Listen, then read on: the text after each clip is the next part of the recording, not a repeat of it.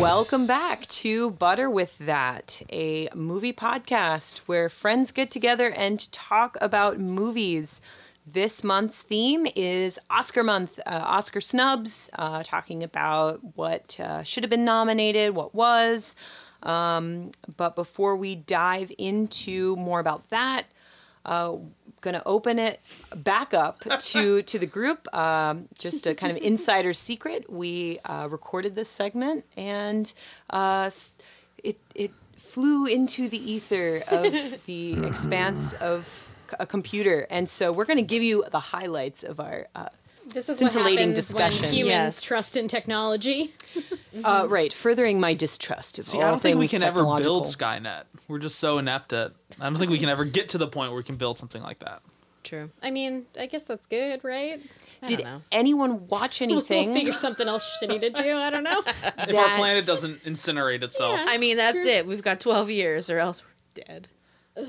yeah, anything that people en- watched, encountered that had to do with technology or the obliteration of uh, all of the Earth and humankind. in Dragon Ball Super Broly, they turned uh, the Antarctic into lava. Okay, Connor also mentioned Dragon Ball Super Broly the first time we recorded this. I think you were just trying to find ways. Although this did fit, I'll give you that. And Connor said it's so good he doesn't want to see anything else in 2019. It's so it's peaked. Uh, uh, 2019 has peaked. Def not uh, because I saw the uh, what is the best thing I've seen that came out this year, uh, which is the documentary that we also I also talked about last time.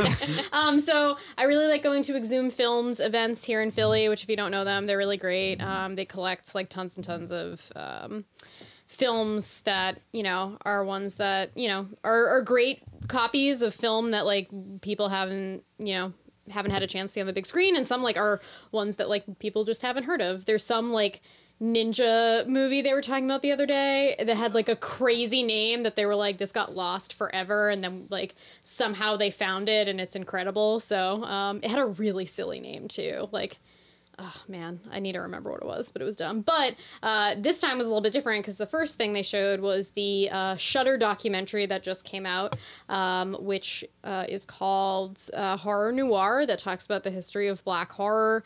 Um, it is so insightful and interesting, and just talks about how, um, just like how you know, black people have been portrayed, or how they have, you know the characters they have been in horror movies and things and the first film they mention is birth of a nation so you're like they're like ah yes a true horror movie Horror birth in of the a truest Nation." sense. yeah um, so it's very good it's very well research- researched there's a woman named ashley who um, is a um, historian that focuses on black horror um, that was super knowledgeable and cool What a cool field to study.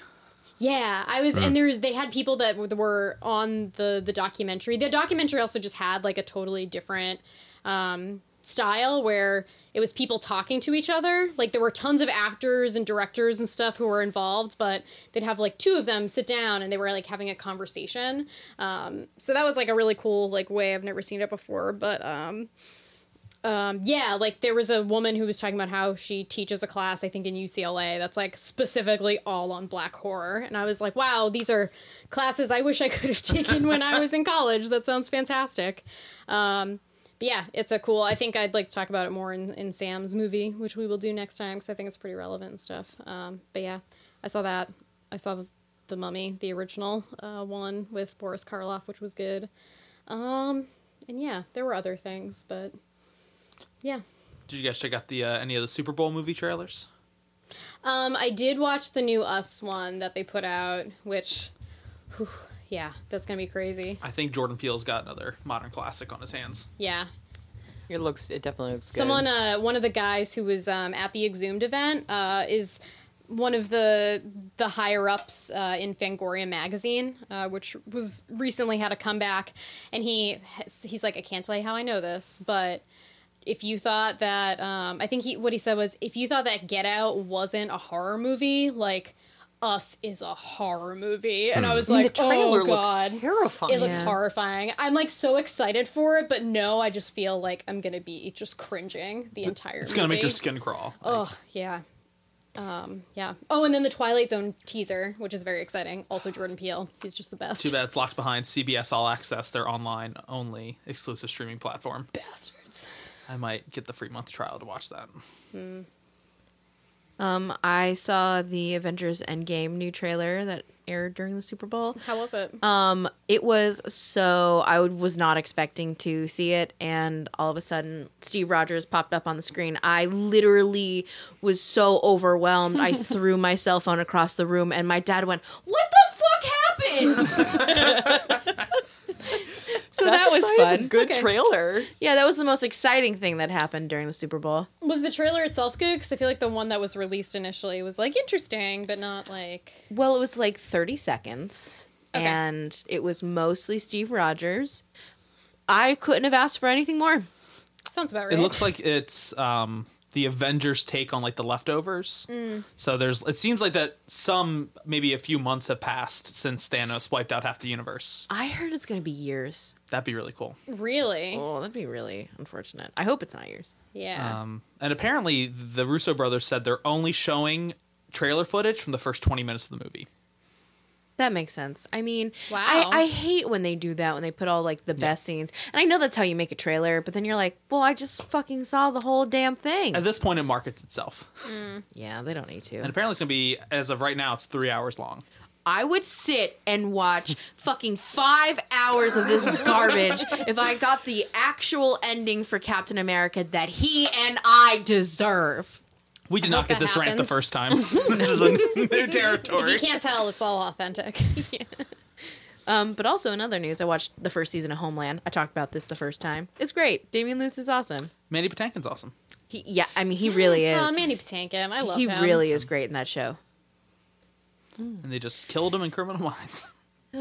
Well, you Did can't they live forever. him? Yeah, that was that was maybe like eight years after he left. Like it's a relatively new season. Oh, so he came back and then they killed him, or They- they, just say he's dead? They go to his cabin and there's just like a white man face down on the floor and they're like, oh, it's Gideon. Oh, that's bullshit. Because he left and was like, "Oh, this is too much for me." Like, ugh, fuck, fuck that show.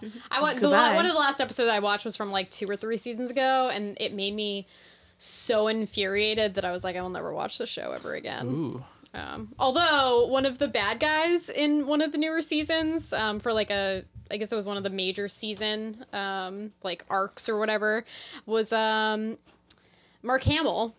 Aw. Yeah. Well, Mark Hamill. Tim Curry has a great turn as as a big um, serial killer. Oh killer. yeah, he was in a couple episodes too. Yeah, he was really good. Oh, you know what? You saying serial killer reminded me of the Bundy tapes. I also watched those. Not My to dad like did too. totally like take good. this conversation.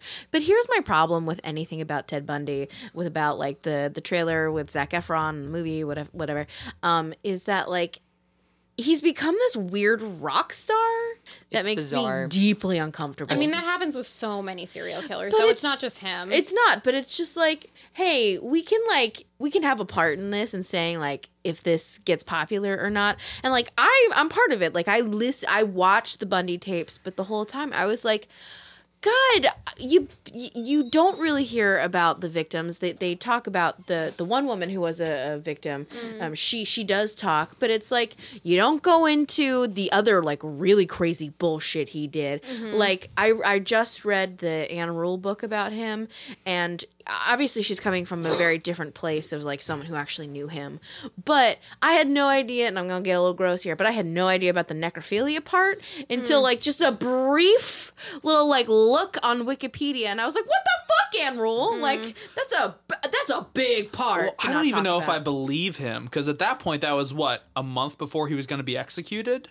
Yeah, so I think mean, he was looking to also say anything. He's like, there could be hundreds of victims just to keep him alive. So yeah, just so like people would keep being like, oh, well, I guess we got to keep talking to this guy, you know. But, But it is interesting that there's this like resurgence in like his like in his myth or like in movies about well, it was an anniversary recently. Oh, Yeah. is The it 20 anniversary? years of his Execution. death. But to get Okay. someone like Zac Efron, like I understand what they're doing. I understand, and I'm going to see it, but mm-hmm. I'm just like frustrated. apparently the movie's not that good.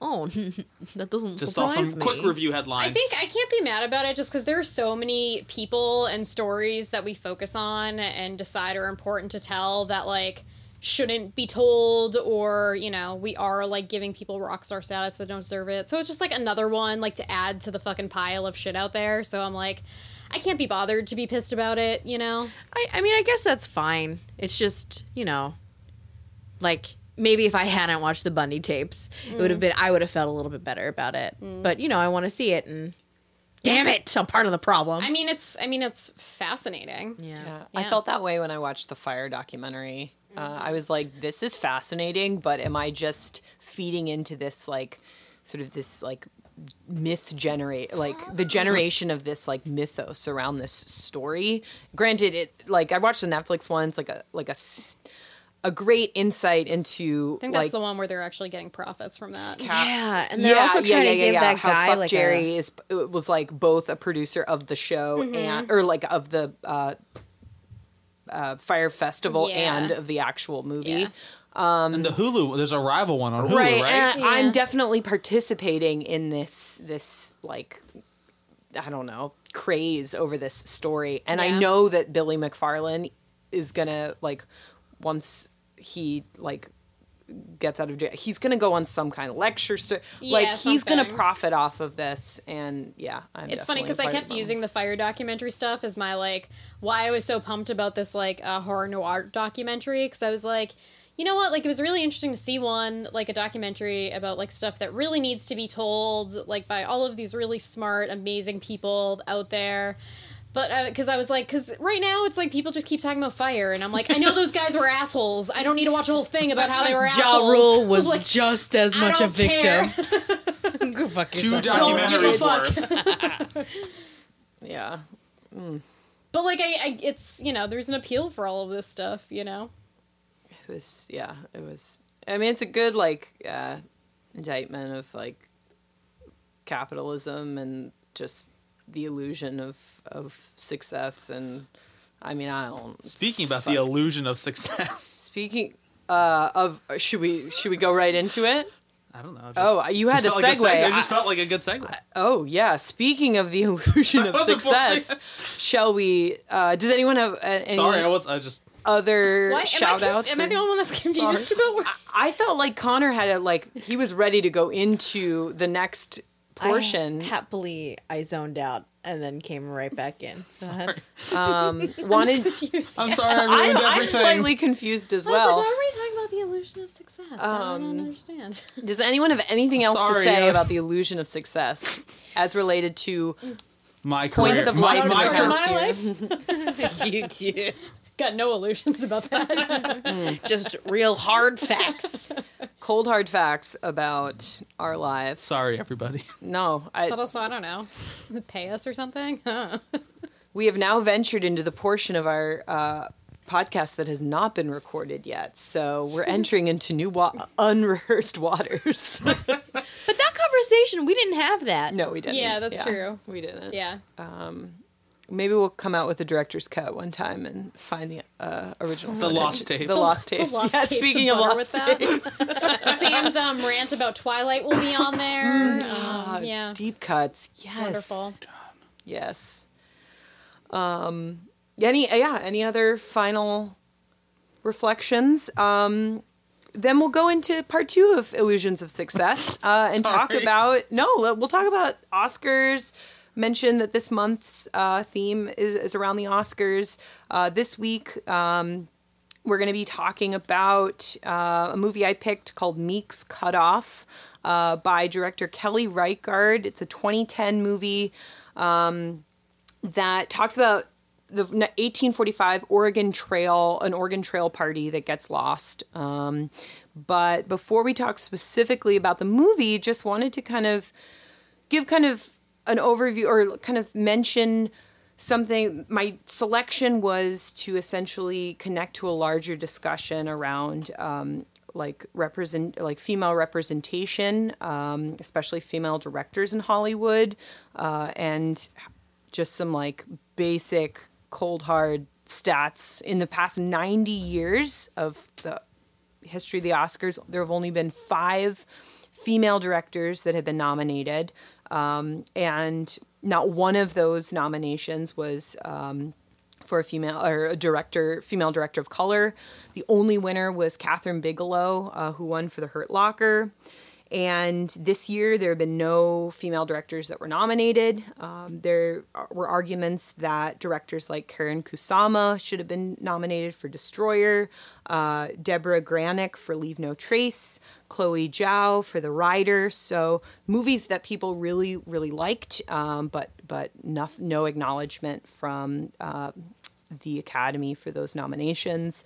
Uh, I was looking at some articles that were giving some statistics around uh, representation of women, uh, like in director roles, writer roles, cinematography roles, and it's it's pretty remarkable. Like uh, Connor's stats on uh, who makes up the Academy, these are some stats on who's involved in making the movies that are some of the ho- like top movies uh, in the past 10 years. So, USC School of Communications did a report and said out of the top 1,200 films released between 2007 and 2018, only 4.3% of directors were women. So, that's one out of every Wow. 22.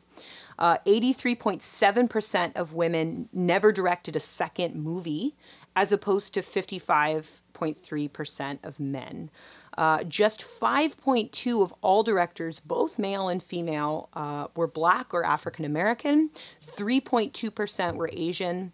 Uh, and out of the 43 female directors who made movies between 27, uh, 2007 and 2017, four have been black, two Asian, and one Latinx. So definitely Wow. startling yeah some pretty startling stats um and i i picked uh me this movie meek's cutoff not so much because i think that it uh would have swept the 2011 Oscars the year that it came out, but because um, Kelly Reichardt is a director that I have uh, been watching and following and really loved a lot of her movies and see a lot of the components in the movies that she comes out with. Uh, I see those appear in uh, or con- their connections to other movies that are kind of lauded and nominated and um, and directors showcasing kind of uh, their skills and, and are recognized for that. So um, this is recognize that this movie is uh, it's not for everyone definitely, but thought it could uh, extend to a larger discussion um, about about women f- uh, filmmakers. So we can let's just go right in, dive right into it. Uh, do a breakdown of trailer reviews, uh, and then uh, Sam, you watched the movie. Um, so, Tori, I'm gonna uh, pass it off to you. And uh, tell me what you got from the Meeks Cutoff trailer. Okay. Um, I also wanted to know, does anyone remember, because I know we talked about it in one of the episodes before, the makeup of the Academy? How many are women? Does anyone remember that number? I can pull up my notes real quick. Okay. I mean, I just think it's like an interesting thing to like reiterate too, like to remind everyone the makeup of the academy and like potentially one of the problematic reasons why Right. like some of these people aren't getting You've more got recognition. the breakdown of people making movies and breakdown of yeah. people like who are responsible for assessing the qu- like the best of every year. God, it's so crazy. Yeah. So as of 2012, out of at that time, uh, close to 6,000 members of the Academy, 94% were white, 77% were male, and 86% were 50 years of age or older. Um, then a few years later, they Favorite added demographic right there. they added about 700 new members. Um, however, of those almost 700 new members, 89% were still white and 73% were still male. Out of that 700 additional. Yeah. Like, what the fuck is that? Shit, when was that? as 2016 was the extra 700 people. Like, come on now. If you're gonna add people, like, recognize that you have a problem with diversity. What the fuck? Especially like the academy knows they have a problem with diversity. This comes up every year. We have these It's just same they don't- conversations. they don't care. That's it. yeah, They don't and that's care. it. Well, I also wonder Yeah. how much of it is um, just so systematic of where all of the 17 different fields that academy membership comprises of very few actually have people of color in those roles. Yeah. you know what i mean? Like i mm. just wonder if it's like not just the academy but more systematically of hollywood hmm. in general. That makes sense. Did that make sense? Yeah, yeah, Yeah. and like I think part of looking up information about the movies that we've watched uh, and that we've talked about and doing research for this specific episode as well. I keep falling back to the fuck the Oscar, like fuck Oh, the yeah. Acad- like what the fuck is like who who cares? But Yeah. also what I keep falling back to is the fact that getting a nomination, getting a win opens doors for people like directors, for actors, uh, increases salaries for people. And so it's like, unfortunately, it like for like ways f- for people to get more opportunities, like the Oscars can play a big part. And it's like, that first, first of all sucks. That does suck. Good movies should be able to ma- be made no matter what. But I think advocating and pushing for a more diverse academy is like definitely an important cause. Agreed. Um, yeah. So anyway, um, yes. so uh, Meeks cut off, which for some reason I kept saying Meeks run this morning. I don't know why. logan's run Yeah, I, mean, I guess that was it. I was like, is it Midnight Run? Something with Run was in my head, I guess. like, um, but anyway, um, so yes, I did watch the trailer for this, and I have not seen this movie. Um, one thing that just struck me right off the bat, because it in the trailer you just kind of see like you know these sweeping like you know big open spaces with the characters and i noticed specifically uh, zoe kazan right um, her Yeah. character is wearing this like bright yellow dress with like this bright bonnet and stuff which like in my head i'm like if you guys are like trying to get through these spaces and remain unnoticed why are you wearing bright ass colors? That seems like a horrible idea but like that was like the first thing that i thought of um, but there were like very vibrant colors within the trailer which was interesting It's like um, you will get identified very yeah, like, easily from huh, the you're trying to not get noticed, Area in the um, you know, by these Native Americans who you're terrified of. But you know, anyway. Um, but then, of, of course, like then it like goes in and it shows like all of the different, um, you know, acclaim that the movie has. One of them just says some kind of masterpiece, which I don't really know what that means. Some kind. it's I don't know what it's it's some kind. Yeah, and i think one of the there. blurbs in the trailer too is like this is a movie movie right or something Yeah, oh yeah. god. What the fuck does that mean?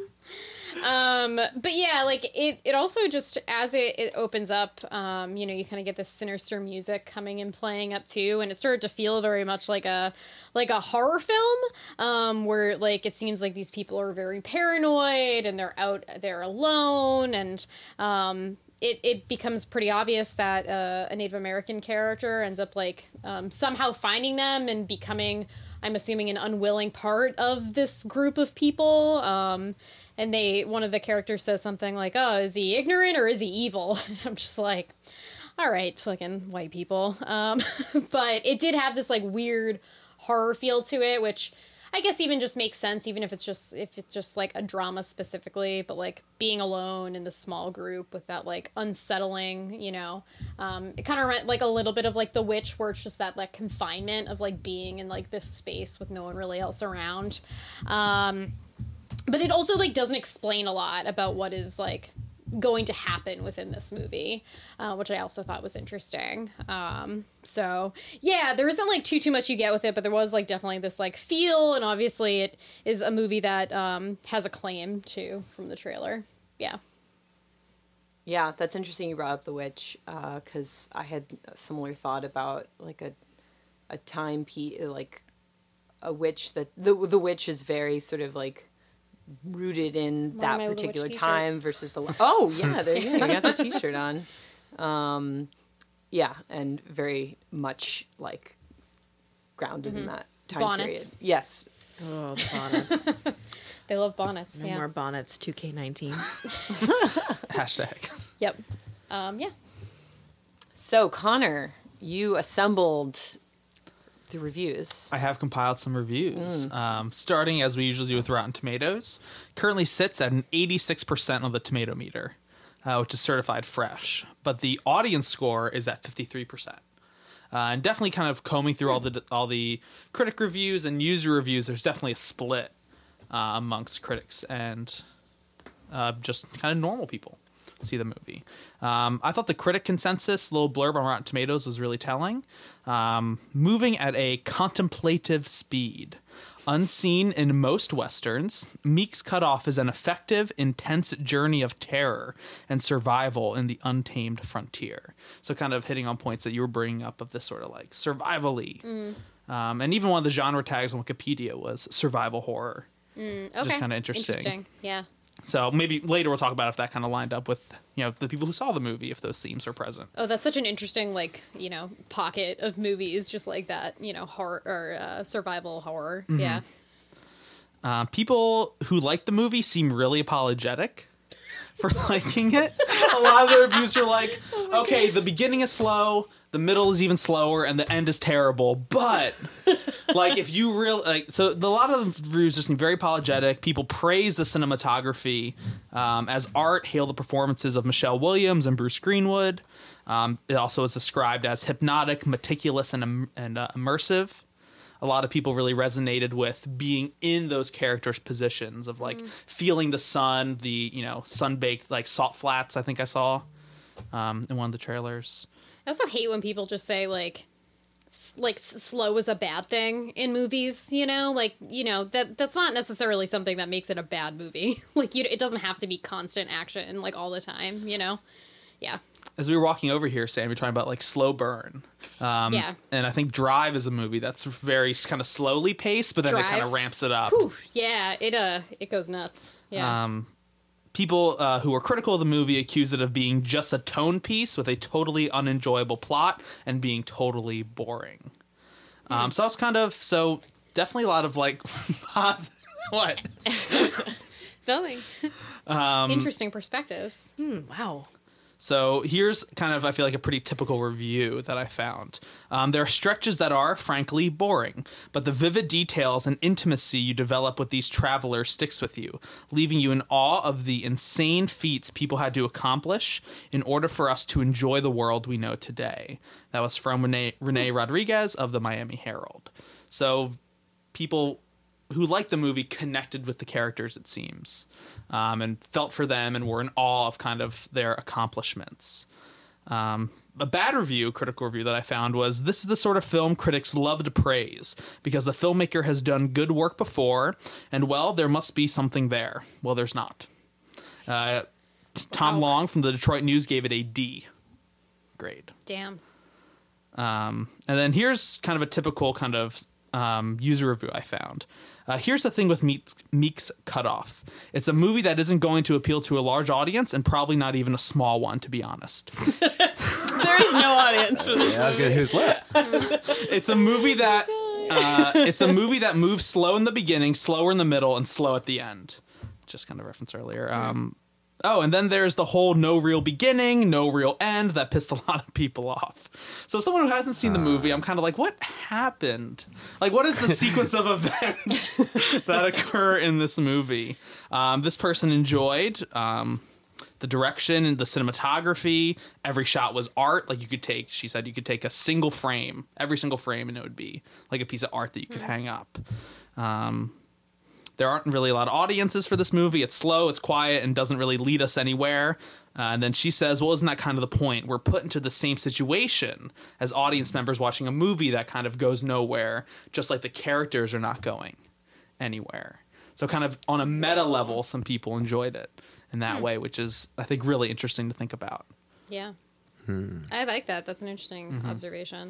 And then the last review I'll touch on is uh, a one star review that said, As a history buff who has studied the Meeks cutoff, uh, this movie is only 2% close to being accurate.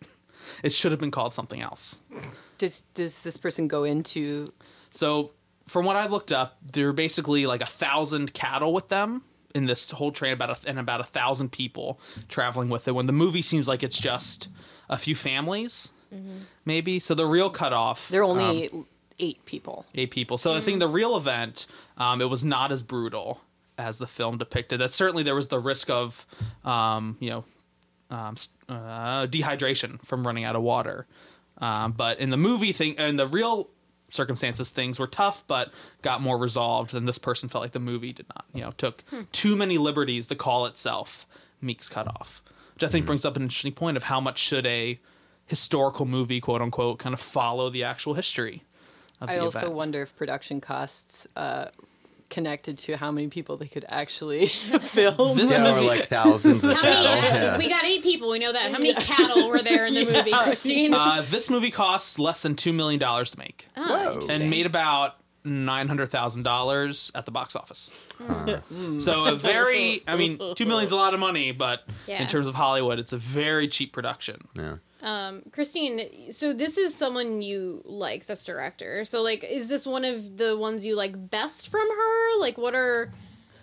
I'm interested in like also why this was this like is your the pick for second her. movie of hers I had watched. The first movie was a movie called Old Joy, which is really good. Um, that I think was her second movie. Uh, but I watched Meek's Cutoff a couple years ago and was so taken with it a lot because of the cinematography. And for some reason I was intrigued by the fact that it was asking so much of me as in like this movie is so fucking slow. But it made me get more attuned to as Connor mentioned in the reviews, the sounds, the creaking of the wheel that you hear consistently throughout the whole movie.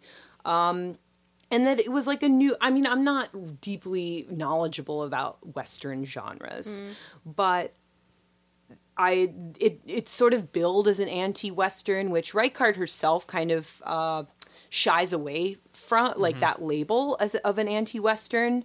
Um, but I picked this specifically looking at, at it within the context of what other movies had been nominated that year and have been nominated around this time period that connect to the western genre.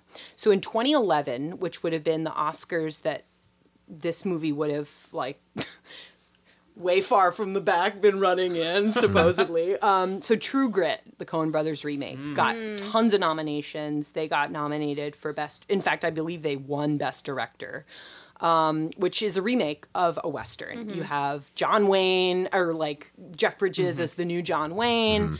Um, certainly like and um, looking at a lot of and a lot of sort of the archetypes of the western the like you know gritty uh I thought you were about raspy to do a voice John Wayne impression. I Yeah, I was can't. I waiting. can't. I can't uh, at all. Uh, Like, and a movie that had already come out was like There Will Be Blood, which was also not as slow as Meek's Cut Off by any means, but also Wow. huge, sweeping, as and cinematic in its scope, and it was just lauded for being beautifully shot and.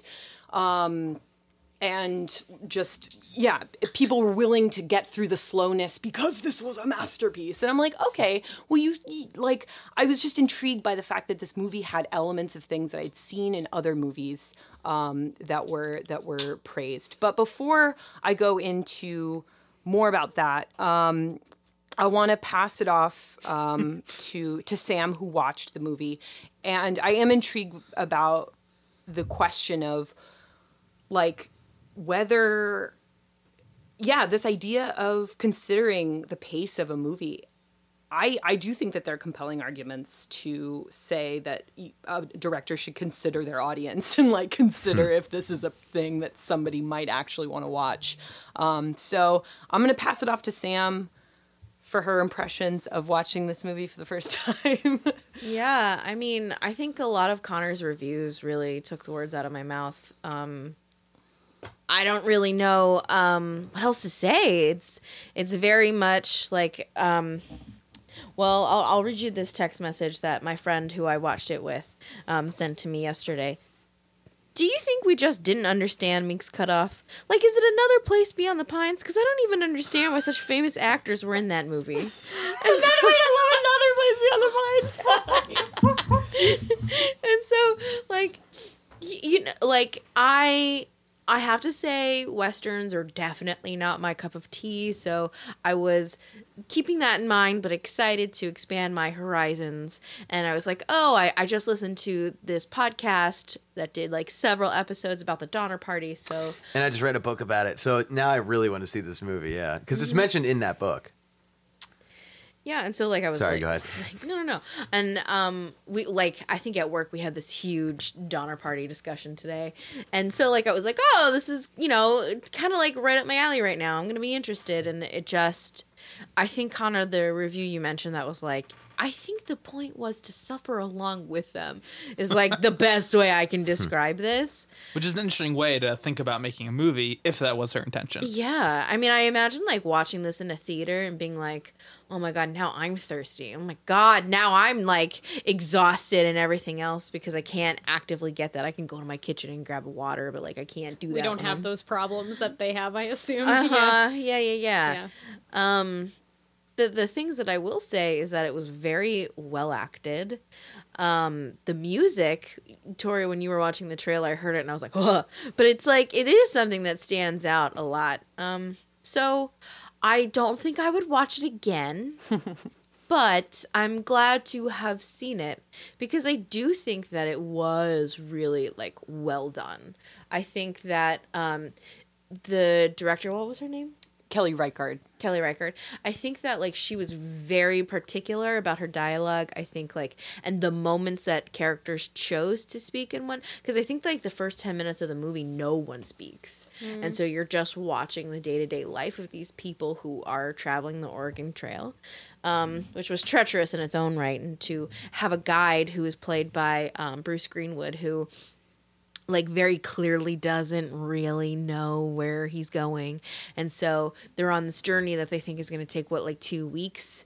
Um, but they're seemingly already running out of water like before even two weeks is up which was that's what i thought. Maybe not. Maybe i misunderstood that. But but it, it goes to show you that like no one really knew what to expect in the oregon trail. So the fact that anybody made it They are, yeah, they are on this constant search for water. Um, because yeah, they just each it looks like each wagon has their own barrel full of water, and there's some might argue the climax of the movie. So, all right, there are no spoilers in this movie. Not much actually happens as far as a climax.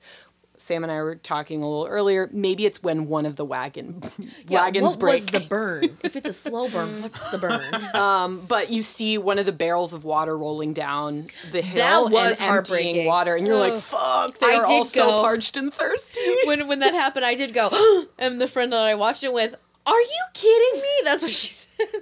Did, Um, did this have a typical plot structure of you know like rising climax, the denouement, and the No, um, or was this was she trying to play with like movie structure? So her thing is sort of a minimalist take on uh, any of the situations that her characters find themselves in. So, like in Old Joy, it's two guys going into uh, the forest in Oregon and talking for a weekend, and they're hiking.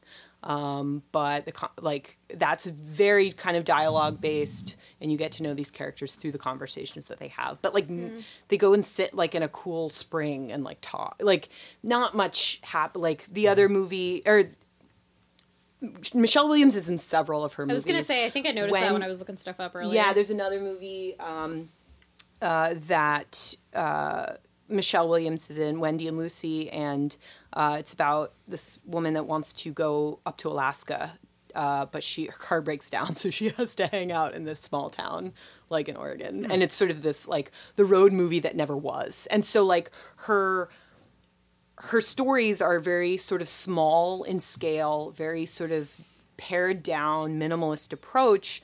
But I think through that, at least while I watched Meek's Cut Off, it made me made my awareness of other aspects of a movie extremely heightened. Like as I mentioned, the the sounds um, and what I feel like could have been the smells of being a part of that party, and the fact that I appreciated this, and I can see an argument for it being an anti-Western, in the fact that movies, I think, westerns that I've seen, like a True Grit, um, and like uh, sort of create this sort of uh, it certainly can show the bleakness of that period, but also kind of romanticize it in a way too. Uh, that there are gun battles and uh, outlaws and this uh, very uh, one-sided conflict between Native American, like the, The way Ballad that's depicted. Scruggs. Yeah, uh, yeah, and which the Coen Brothers intentionally uh, are satirizing, but it still feeds into this narrative of like exciting moments and you know th- and Well, characterizations that aren't real. But I felt Yeah. like this movie. At least I felt like I was there with them in the agony of nothing happening, which Yeah. but then you have yeah yeah sorry go ahead No. I was I was just gonna say too, like, um, even just like the draw to westerns, at least like from my perspective, like, you know, I don't think any of us really grew up um, like people before us did, where like they wanted to play cowboys and Indians when they were kids and stuff like that. Like, it seems like that like romanticism of westerns maybe isn't as strong now as it used to be. So I feel like for people who are going to do westerns now, maybe there has to be something different to it or they need some sort of like edge to like i don't know make those like interesting now like there's a show i watched um uh, maybe a year or two ago and i'm forgetting the name of it but it was um a western and it was a town where um, all of the men had died, and so it was just a bunch of women running this town. And I can't remember, can't believe I can't remember. Um, Michelle Dockery is in it from Downton mo- Abbey uh, uh, uh, yes and I it know, was yeah. great and it's like i'm never drawn to westerns but like that angle alone was enough to like really like bring me in and i love there will be blood like that's amazing and um but like for this one it's interesting too because it seems like just from what you've described for other movies it seems like her stuff is mainly like character driven. Um maybe. In a way that still you don't even know. Like did you feel like any of the characters were truly fleshed out in the movie sam? Um. Mm, mm, no. yeah yeah interesting okay yeah, I mean, I just like so little happens. The characters don't have any time to grow or really go through anything. Would you even say there's a protagonist antagonist Oh yeah, relationship? yeah, yeah. Oh, definitely. That is one hundred percent true. It's basically like all of these settlers versus the um Meek, who is played by Bruce Greenwood, because he's like he's like, yeah, everything is fine. I know where I'm going. There's mountains over there.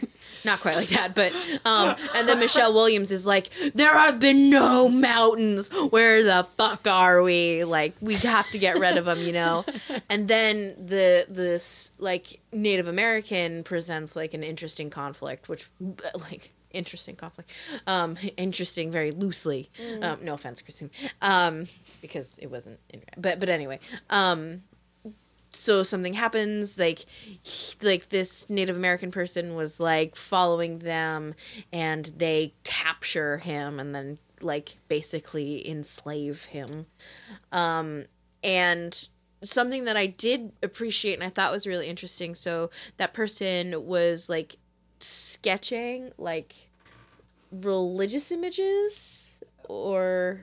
I there was a debate about they're they're debating amongst themselves about whether he's trying to communicate with other members so he's a member of the cayuse tribe um, and they are arguing that he is trying to communicate with other people within his tribe to, sh- to like show them where they are and then there um, there's another argument that it i don't think we're really supposed to to know uh, what exactly he's he's drawing over the course of that it's more about like their paranoia i guess over what he's potentially doing So, yeah, and I think this is another kind of important part of the movie as far as the depiction of this this Cayuse um, character.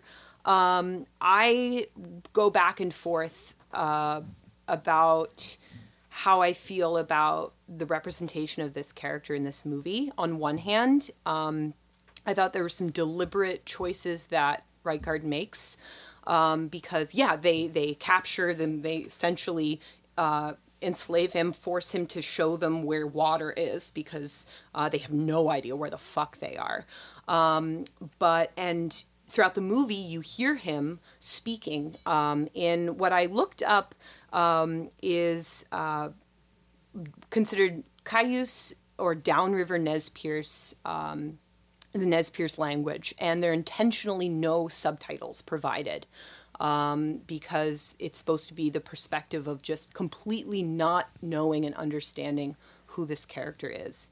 Uh, And then by the end, um, the scene, and there's a lot of frustration in the is like apparent in the reviews that Connor read uh, previously that there is no conclusion. The last scene is they're still arguing. One person's about to die. They've lost a wagon. And it's just Michelle Williams looking through this tree as um, the Cayuse man like walks away. And it's an ambiguous ending. We have no idea if he led them to like where water is. If he didn't, it's just in as I saw intentionally ambiguous to neither villainize nor nor create like a sort of a savior character in this story. It just is. However, I also read some interviews um, with it was uh, in Now magazine in Toronto, and it was like Indigenous directors talking about depictions of um, Indigenous people in movies.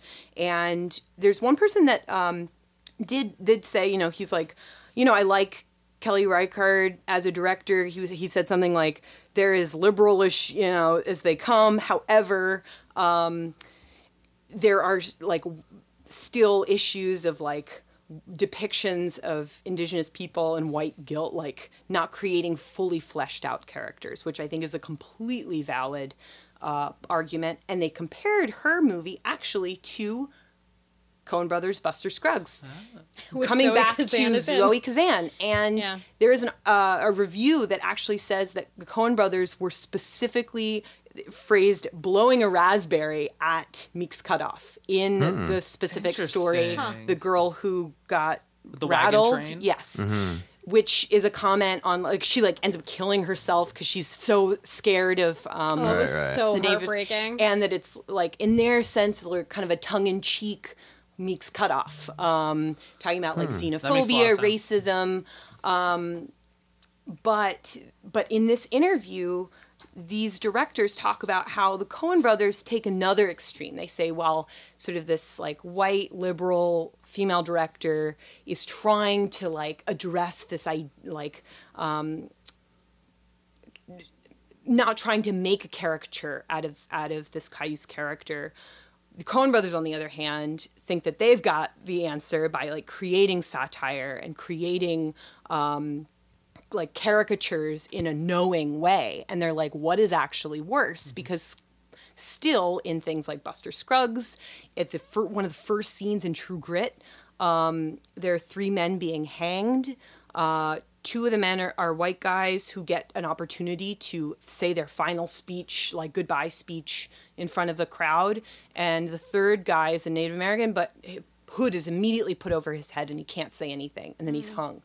And they're like, is that, that's like damaging, even though the Coen brothers think that they can get away with those depictions in their mind.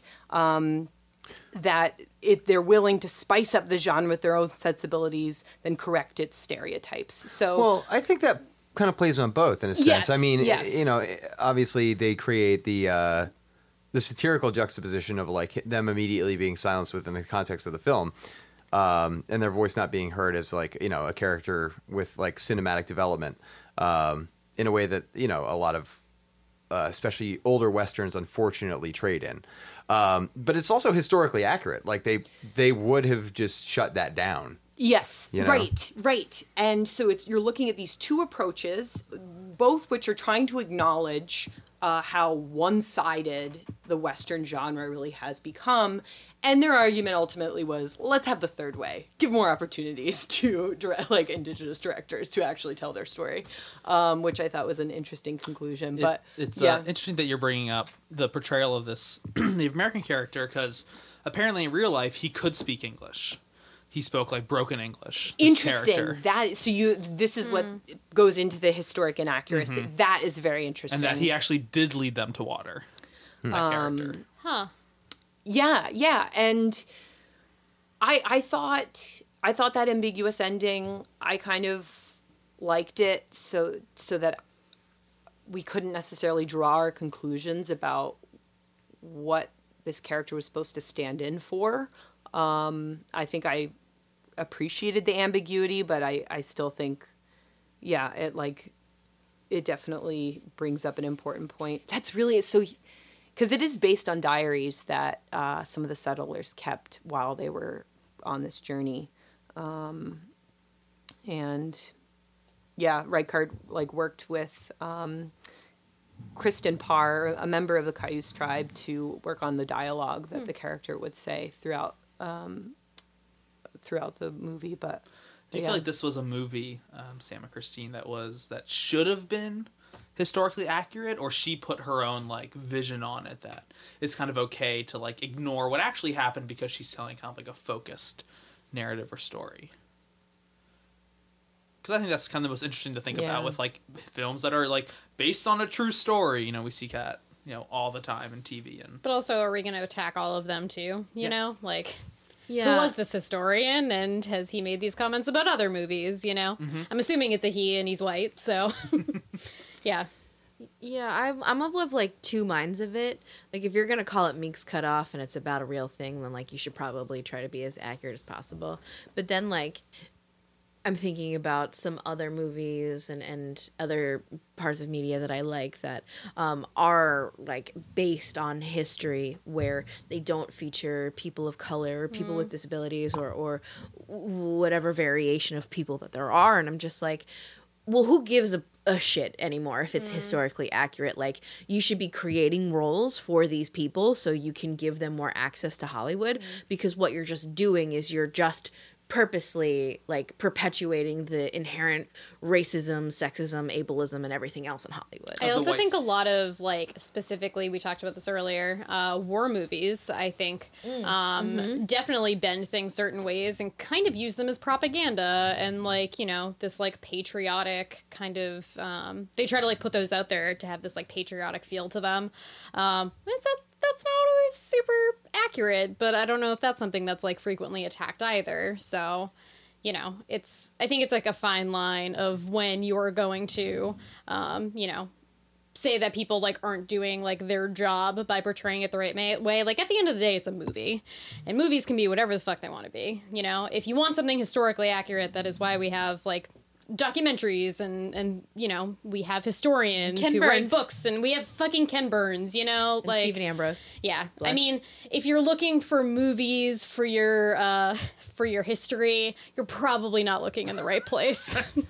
Yeah, I mean, there's one. There was one re- review I read that was like uh, Reichardt's like Im- like also putting a feminist narrative on it. I by, wanted like, to ask how she betrayed women. It was like Michelle Williams. Like, there's a moment where she essentially, um, there's a power dynamic shift. So Michelle Williams then ends up being the one that's like, we should trust this like Cayuse man. He's going to lead us to water. Um, and she actually takes her rifle and aims it at Meek, um, who's then. And so you definitely, Sounds like Meek had it coming. yeah, Meek, Meek's certainly kind of a he sounds like a big Um, sob. and they're definitely their dialogue about like the difference between men and women is chaos and destruction you know sort of like some like summations of of genders and things like that I, but I think um, that it's within the constraints of the period. So there are some scenes where the men are talking about where water is, and with the way the shot is set up, is they're at a distance. They're like towards this lake that they've just found, but have realized that it's too salty for them to drink. And you're at. This viewer is uh, basically sitting with the women. And Reichardt intentionally makes the sound inaudible. Like you can't hear what the men are saying and what they're talking about. I mean, we can assume they don't know what the fuck is going on, but there are these intentional like uh, sound uh, edits that that limit the viewer or the viewer's ability to to see clearly and hear clearly what they're talking about. So she definitely comments on these different spheres that men and women uh, play. Like the women are up at like four o'clock in the morning in the dark, creating the fires, cooking the food. Uh, and then from that structure, you see Emily Tetherow, which is Michelle Williams' character, emerge from that and try to make some changes within the way that this party, like the wagon party, is going. But again, it's all very muted. It's very slow and like not super super apparent, uh, which I don't know. I thought was was kind of compelling. But again, definitely wasn't going to win the uh, 2011 Oscar, like sweep the Oscars by any means, but um, definitely a f- fave director of mine.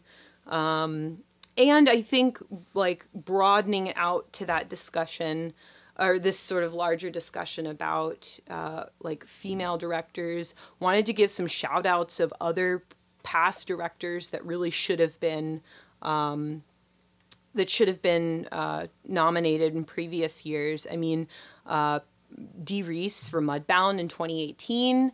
Uh, that a movie was yeah. Um, also, she not only uh, she also hired a lot of women on her set. So from the cinematographer Rachel Morrison, who was the only female ci- cinematographer to be nominated. Um, so that was a huge disappointment in a year that yeah, Greta Gerwig was like heralded as like you know the next female nominated. I never saw Lady Bird. I don't know what it was, so I'm sure it was nice. Lady Bird was good, but it was not like I feel like when it first came out, it was like everyone's like, it's got like the highest Rotten Tomatoes rating and it's amazing and all like all this stuff and like you know it's like an interesting portrayal of like you know a you know kind of creative girl who doesn't really fit into her environment and is kind of like learning lessons along the way but I don't know like it was I feel like nobody talks about that movie anymore. Which is interesting because when it first came out last year, I remember like everyone made it sound like that was like the big movie mm. of the year. And you're right, like that hasn't come up much at all lately. I kind of forgot like- it. It feels like a story I've seen, I've heard, I've lived, and I'm just like, I, I want to see something a little bit different. I agree. but Yeah. The thing is, is I'm like, keep it out. Like, nominate people and women, but don't like. It's like, when are we going to emerge from this like token nomination and actually right. acknowledge all of the movies that deserve nomination? I mean, like. Ava DuVernay for Selma, she wasn't nominated for a direct. yeah, uh, you want to talk about a fucking snub. um, Yeah. 2015, uh, and then uh, Patty Jenkins' Winter's Bone, which actually got nominated for several other. her- or no, didn't- excuse me, not Patty Jenkins. Uh, Deborah Granik, who also did Leave No Trace. Um, but that movie got a lot of nominations, but she didn't get any directorial nominations. So just a previous snubs of the past um, to kind of close out our, our discussion of Meek's cutoff. Any final thoughts before we take a break? Well, one thing I wanted to bring up, just because I is something I'm trying to think of a lot more, is um, when I saw that documentary horror noire, um, they just brought up this point that like. Um, specifically talking about like you know white audiences um, just being like not everything is for you um, and you know jordan peele even says like get out is like you know a movie that i made like for a black audience and white audiences can enjoy that but just know like this isn't for you. Um, like this was not made for you. Um, and so like you know unfortunately christine meeks cutoff does not really sound like a movie i totally want to see and i know even connor said like i thought about this too in the reviews where it was like this appeals maybe to a very small audience. Is just kind of like okay but at the end of the day like maybe this like wasn't for me and like like what your friend said sam too. It's like do we just not get it? Like there are mm-hmm. some things like i probably won't get or and that's like maybe just not because they're for me you know? Yeah. yeah. So that's just something i'm trying to think of more and more when i watch stuff that i might like not get or not like. Just like keep having that in the back of my head.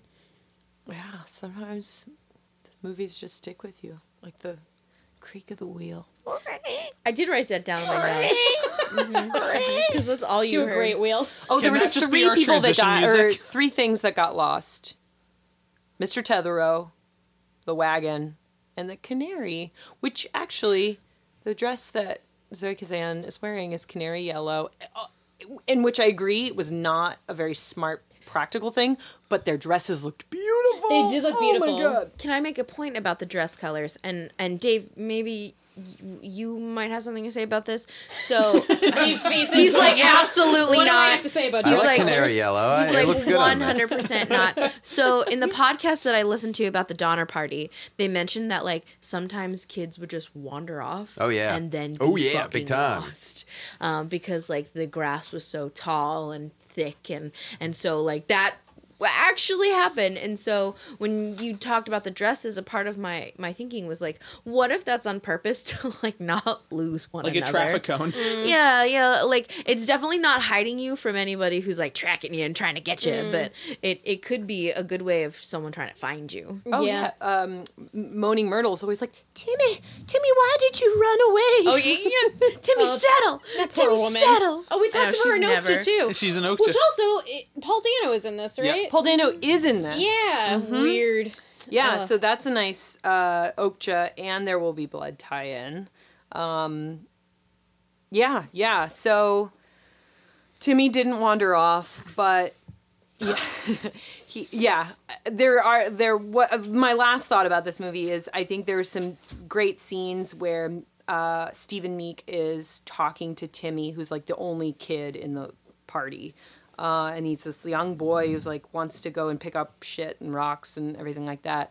And Meek is like telling him tales of of his uh, like fights and conquests and things like that. And you, and you could just hear Timmy just like sucking it all out. He loves it, like just hearing this sort of tales of the wilderness and things like that. And I was like, that is how this sort of like mm, sort of male centric Western genre mm. began. It's just like tales of like outlandishly improbable stories that are like like you know mm. pitting Native Americans as the enemy, and just like Timmy is like just eating it up. He loves it. So I was like, I thought that was a really sort of astute kind of mm. scene and observation. Anyhow, God, I feel like I definitely don't like Meek. for Meek sucks. Yeah, I mean, like definitely he de- Okay, he's a great. posturing fool. Like he doesn't. Does know he what like he's doing. swindle the party? No, he just doesn't. That's He's the an thing. We don't know enough about He any of the sounds like- characters to really know what's going on. But he's a fuck.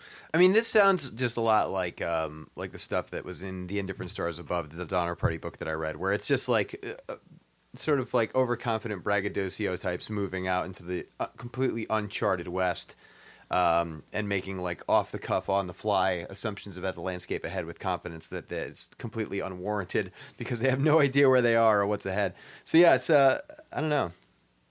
It sounds uh, eerily familiar in that sense. Yep. Movie not for everyone, but um, definitely has a tender place in my heart. Um, all right, uh, let's take a break.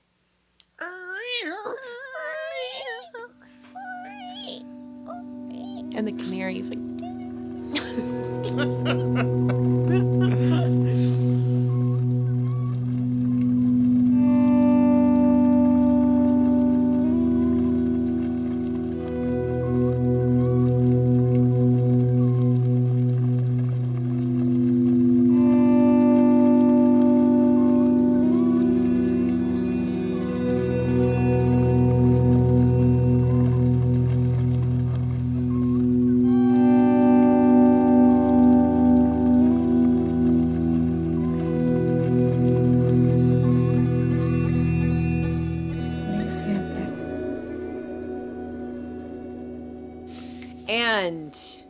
welcome back to this week's segment of Oscar Snubs 2019.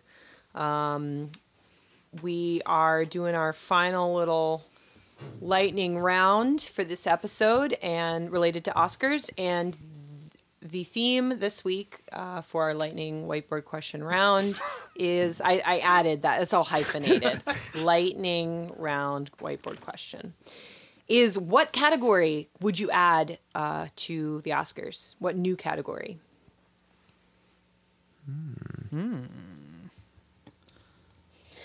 Unfortunately, my first thought when I was like, oh, well, first off, fuck the Oscars, which I know we've all been Hashtag feeling. fuck the yes. But also, my other thought was like, I feel like no matter what category I create, they're gonna cut it, and it's not gonna be a part of the broadcast. um, but I was honestly just trying to think of like any category where the decision making was not in the hands of the Academy. The People's Choice. And that's what I was like, do I want, I'm not sure if it should be a people's choice or even if it's like, I, don't- I don't know, like, yeah, I don't know, like something where like even the nominations are put forth by like another group or something. And I don't I so I don't really have a definitive idea, but that's like what I was like trying to think of. I just like couldn't like f- have like a fully flushed out category. The Twitter poll award. Well, I think But like something where like some I don't know. Anonymous brings you best picture. But like uh you know, even if it's like an unsung like, you know, hero kind of category and it's like it can be a combination of like the movies, the directors, the stories, the music, like whatever stuff like that people didn't get to see, you know? Like I think like that's something that should be like I think incorporated. There could definitely be an app that's created where people just type in their favorite movie or their favorite Mm-hmm. performance, and then that becomes yeah. yeah. After you type every response, there's a 30 second ad. that have to watch. Jeez. God. Um, I think an interesting category would be best marketing. Uh, of just like a different approach to like filmmaking. Like uh, I remember The Dark Knight had these like scavenger hunts that they would set up and these like Yeah. augmented reality challenges. Um, and I think it would just give a different. They different did like that for the Spider, the new Spider-Man too. Not the they? not the new new one, but the oth- the middle one with the with the fucking British kid. Tom Holland, No, no, the other one. Uh, Andrew, Andrew Garfield. Garfield? Andrew Garfield. That's it. That's what, the middle Man, Spider-Man. all the British whichever one that Spider-Mans. was. That's its own category. Did you think of Spider Verse as the the end one? Because the middle one for me was like, oh yeah, British kid Yeah. and Tom No, I was like that other that other the spider really terrible person. ones. yeah, it was really bad. Yeah. Well, I feel like, Well, but they can did something with that discussion too, where there was like a, a thing where you could like get materials and I don't know. Ooh. Yeah. I think um just it would just be a different angle of filmmaking. So I think like different the best like marketing attempt of that year. I don't know who would vote for that or judge that, but and I think that would be for me. I'd find that really interesting. True. Um, I have two ideas. One is like best surprising or out of the box performance. Um, basically, I want to create an award that Chris Evans could win. Not that I don't think he can win out of the other ones, but like there are other movies where I'm like, win this. Um, and then like Wait, what would he have won that award for? So I think like Snowpiercer or Gifted or um, Puncture or like do you really I want haven't to seen Cellular. these movies. I don't know. Um, so like I could honestly, because like his performance in Snowpiercer, like people view him now as this like superhero actor who's like kind of like a bro and a jock, but like he gave a really great performance in that. And also, if you've seen Gifted, please see this movie. It is so damn good. Is like he the father? Like the father? he it, he's like a father figure he's like an uncle that like takes care of the the, the child uh, like i actually wept like there's crying in a movie and then there's weeping where you sound like like that's what i was doing Ugly crying. yeah yeah yeah so like that would be that sort of category. The category Chris Evans annual award. um and then the other one is like movies that make you feel things so like i don't know like what the fuck that looks like It's a little subjective. Yeah, I mean, kind of, but like, you know, there are so many movies that I've watched where like I've really felt like angry while I was watching, or I felt like like sad and crying that I think like just totally get ignored because they're they're not like the, the starring the most famous people or spending the most money on their Oscar bid or whatever. It's like every theater is geared with like a heart rate monitor, mm. and that's like that's the You have to, like, assessment. plug in. Right, but if you feel quantifying feeling. Mm-hmm. Yeah, But like if you feel really uncomfortable about a film, like there's something like like Hereditary, right? Like mm. people here loved that, made Oh, you feel man. really uncomfortable. Yeah. Like mm. that would be something. Oh, I have an I I have I have a better idea, I think. go for it. Like a if I can like say this the right way, like kind of a sustain a sustainability award where like the filmmaking crew and stuff like did something like beneficial uh, for like the community at large that they were like Oh, working cool. in or um as opposed like you know who they were hiring to be on the crew. Like didn't you guys say that roma they were like rebuilding streets um for roma where they were filming? I thought someone Like- told me that that they were like repairing areas to make it look like more in line with like where they were um like filming and like the time period they were filming in That's awesome. Like, Like, so, looking like- at impact of production. Uh, Yeah. Like, was it a negative impact in the community where it was being filmed, or was Yeah. it more positive. like That's a cool environmental one, yeah. stuff, like anything where like they were doing something like not just making a movie, but they were also making sure that they were trying to like help whatever environment they were in. That reminds me of Interstellar, where Chris Nolan he planted that cornfield that you drive the truck through, Whoa. like miles and miles of corn, and he just left it there for the community to like harvest corn and use it for food and Too to bad sell. that movie only devoted about two minutes to like. But if they were like, we don't want this cornfield, Or now they're like killing each other over it. This is my cornfield. I'm Christopher Nolan. and I made you a cornfield. God damn it! like You're we gonna didn't appreciate ask it. for this, Chris. we have enough corn.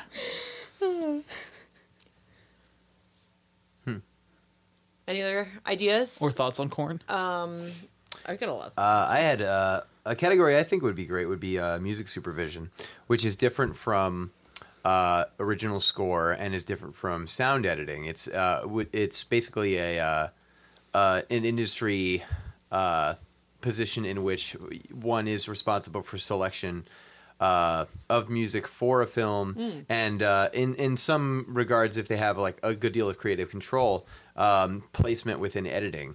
Um, which I think is really super important to some of my favorite films. Um, I mean, not to spoil anything, but one that we'll be getting to soon um, is a Martin Scorsese film, which uh, th- the the choices in music and the progression of them in certain sequences and how pronounced they are, how they define the momentum of a scene, um, are integral to the chemistry of the movie, and I think really integral to the chemistry of a lot of good films. Uh, you have the same thing with like Forrest Gump or like um, I don't know, countless other films where it's like it's not ju- it's not just a score; it's the pl- specific placement of specific music, um, which I think is a super interesting. Uh, Almost science if it's done well enough, uh, especially in the case of Scorsese sound uh, or uh, music uh, supervisor. Um, but I would say that uh, that kind of stuff uh, deserves another look. And not necessarily, I'm not even saying necessarily soundtracks, but specific use of um, commercial music within specific sequences and so on. Yeah, that, came, I thought of that when I was watching Sorry to Bother You. Uh, that there are wonderful moments. I mean, the the soundtrack is awesome, but there are key moments where it's like the the music is like the center point of scene like of this moment of a scene change and it's it's really height it's really a cool uh, effect and um, i never really thought about music supervision that's a cool one um, for yeah so i had two thoughts one very simple best cry uh, i think it's very hard to cry that's a yeah, good that's so category. good. you've got anywhere from my girl Claire Danes, who some may think she's an like she's a great crier. Yes. I'm always convinced when she's crying. You've got Claire Danes on one side, and then you've got um, my man David Duchovny on the way other end. uh, I've watched, as you've probably already heard, lots of ep- episodes of X Files. He is the worst crier in the whole world. I think of Tobey Maguire too. you. Um, oh my god. The guy that that face. answers the door in, at Emerald City in Wizard of Oz, and like the tears are coming like from his eyebrows. Oh. oh my god, I forgot about that guy. I love that guy. Teardrops are a little two inches higher. They did some weird work on him in Emerald City. Yeah. it's and I love watching movies and being like, all right, did you put eye drops in before this scene? Like, did you not? Are these real? Te- I, yeah. it's like it's the snow reel. Yes, right. Are these real? Are, are the, the tears, tears real? real? Are the is the snow real? That's the name Yeah. of the award. this is one Chris Evans could win for Gifted. Sorry, I'm just a, a cry scene. Uh huh. continuing to find awards for him to win. what if there was one for best animal? I thought about Oh. that, but I feel like that could open some very slippery slope, slippery slope doors within um within a Slippery slurs. Slippery slope. Like it's a slippery Yeah. slope. It's a dangerous concept because that could lead to the abuse of animals for the sake of acting or worse. Right, Oscar bait, So and you're like abusing the animals on your Yeah, set. but what if it's 'cause Okja and don't it's really not a have real animal? Opportunities for Well, consent as to what they want to do and what they don't. I guess yeah. that's true. Wait, what's the main dog in um, Homeward Bound? Uh, Shadow. Shadow, Shadow. yes. Mm. Shadow deserved all the awards. Where's Alana for her to do her impression? Oh, that poor dog. One day. My second new category was actually similar to what Tori mentioned, uh, an award for like um, production and set, uh, not camaraderie, but like like like effective I would say, while yours was how does the production relate to the community at large, I would say award for the community within the production mm. of a movie. So like a well, Like camaraderie. like well, succinct- everything like from like people getting along to supportive set to great food buffet, like just the whole package of what it was like to work on a set, work with the director, work with all the people involved, treating your employees treating well. your employees with respect, paying them enough, good representation. Yeah. Anyhow, that was my second thought. Yeah. But here's to only wishing that all of these things could be uh, acknowledged. and you know what? Just do all these, you know, good things, not for awards. Exactly right. Illusions of success. Yeah. That's why illusion. Uh, illu- really, success Illusions, Michael. Illu- illusions. Um, yeah, so great convos, guys. Oh, uh, we got a couple shout outs this week. Mm-hmm. Uh, we're doing one Mm-hmm. this week, right? Um, am I doing it I mean, since it's my kin? we have specifically shout outs to Kin. So uh, Sam does a really wonderful job uh, running our Instagram page, and she has been doing this really cool thing of like showing like close-ups or just kind of like weird images for movies we've talking about, and uh, you know asking people to like guess what they are and doing shout-outs. So uh, my sister Nella guessed the Okja one, which was that really creepy picture of Jake Gyllenhaal Um, she uh, made sure that I remembered to give her a shout out. She texted me about it, um, as well as wanted me to say that she is the funniest of the Potenza sisters and that Aw, she has man. excellent taste in movies. Um, so I, w- I will say it, but you know, I Way to know this. I know this is a shout-out. podcast, but you know, I feel like we do have a level of journalistic integrity. And I just, I don't know if I can actually say that she is the funniest Potenza sister. So, Mm. um, Jury's still but out. either way, great job guessing, Nella. Uh, love you, big fan. Hope you liked this shout out. Um, and then we'll do the one for next week for our next episode, right? You got it. Oh, yeah. Sounds good. It'll be a big guess who the next one is. the next shout out. Guess who the next shout out is? yeah. Yeah, quickly. Everyone, oh, Guess, get guess, to your, guess. Yeah. get to your phones or mm-hmm. social media. Email us at platforms. butterwiththatpodcast at gmail.com. yeah. we have a check Gmail? the We do have a. Gmail. Yes, send us some emails. Yeah. I've been trying. Yeah. Talk to us. I don't know. If you send us an email, we will talk. We will maybe not read it depending on what it I says, feel like- but we will talk about that in email. I mean, we'll probably read it, but Yeah. not like read it on the podcast. Oh, if maybe it's we'll maybe. I mean, if it's yeah. like neo-Nazi yeah, give us stuff. insight, Please, no neo-Nazi emails. Come on. Please, no MAGA. insights, Keep it compliments. not- We we love hearing nice things about us. Um, I don't know, fun facts. Yeah, just show us you're listening. I guess. Correct us. Please, Correction yes. corner. Every disagreements um, and corrections are definitely important. Um, all right. Well, we we will. Uh, Can I give another shout out? Yeah. Go. Yeah. Uh, our go friend Alyssa Miller runs a wonderful art page called Alyssa Arts. Um, she paints pictures of pets, animals, and cool, exciting, fun colors. Uh, she's on Facebook, uh, so definitely want to give her a shout out. Alyssa Arts on Facebook. I've seen the giraffe, and it looks great. It is beautiful. Mm-hmm. She made a really good giraffe, It's a Mardi Gras giraffe. You Yep. can check it out at a novel idea, potentially on Passyunk Ave. which is a wonderful bookstore. You in South Philly? You want a bookstore? Guess what? Your option is a novel idea. I thought you were gonna like like sing or rap. I was or- ready. That was a I was- beautiful opening. Yeah. I'm sure what that was going for. I could feel the- yeah, the- it If our friends at a novel idea would like someone to make a jingle for them, um, Sam here. no. If Sam you will want not sing, and then Sam will also not come up with a jingle. if you want us, if you want to hear Sam sing, send us an email, Oh, a tweet, an Instagram, and a Facebook post. Sam sings. Hashtag Sam sings. don't start this. It's coming. If the people ask for it, no. Gotta give them what they want. Sam can't sing. But anyway. hashtag Sam sings. All right. Sam can sing if she wants to sing. She can sing if she wants to. She can, She can leave her if She can also leave the song behind. That was almost it. so close. so close. Just, Unwittingly. Dave, just just bump the volume. what volume if of that it's a song out. about Chris Evans? I still won't. Oh, Sorry. God, God damn it.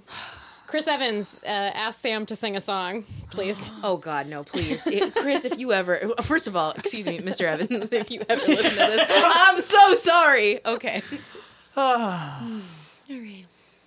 See you next week, folks.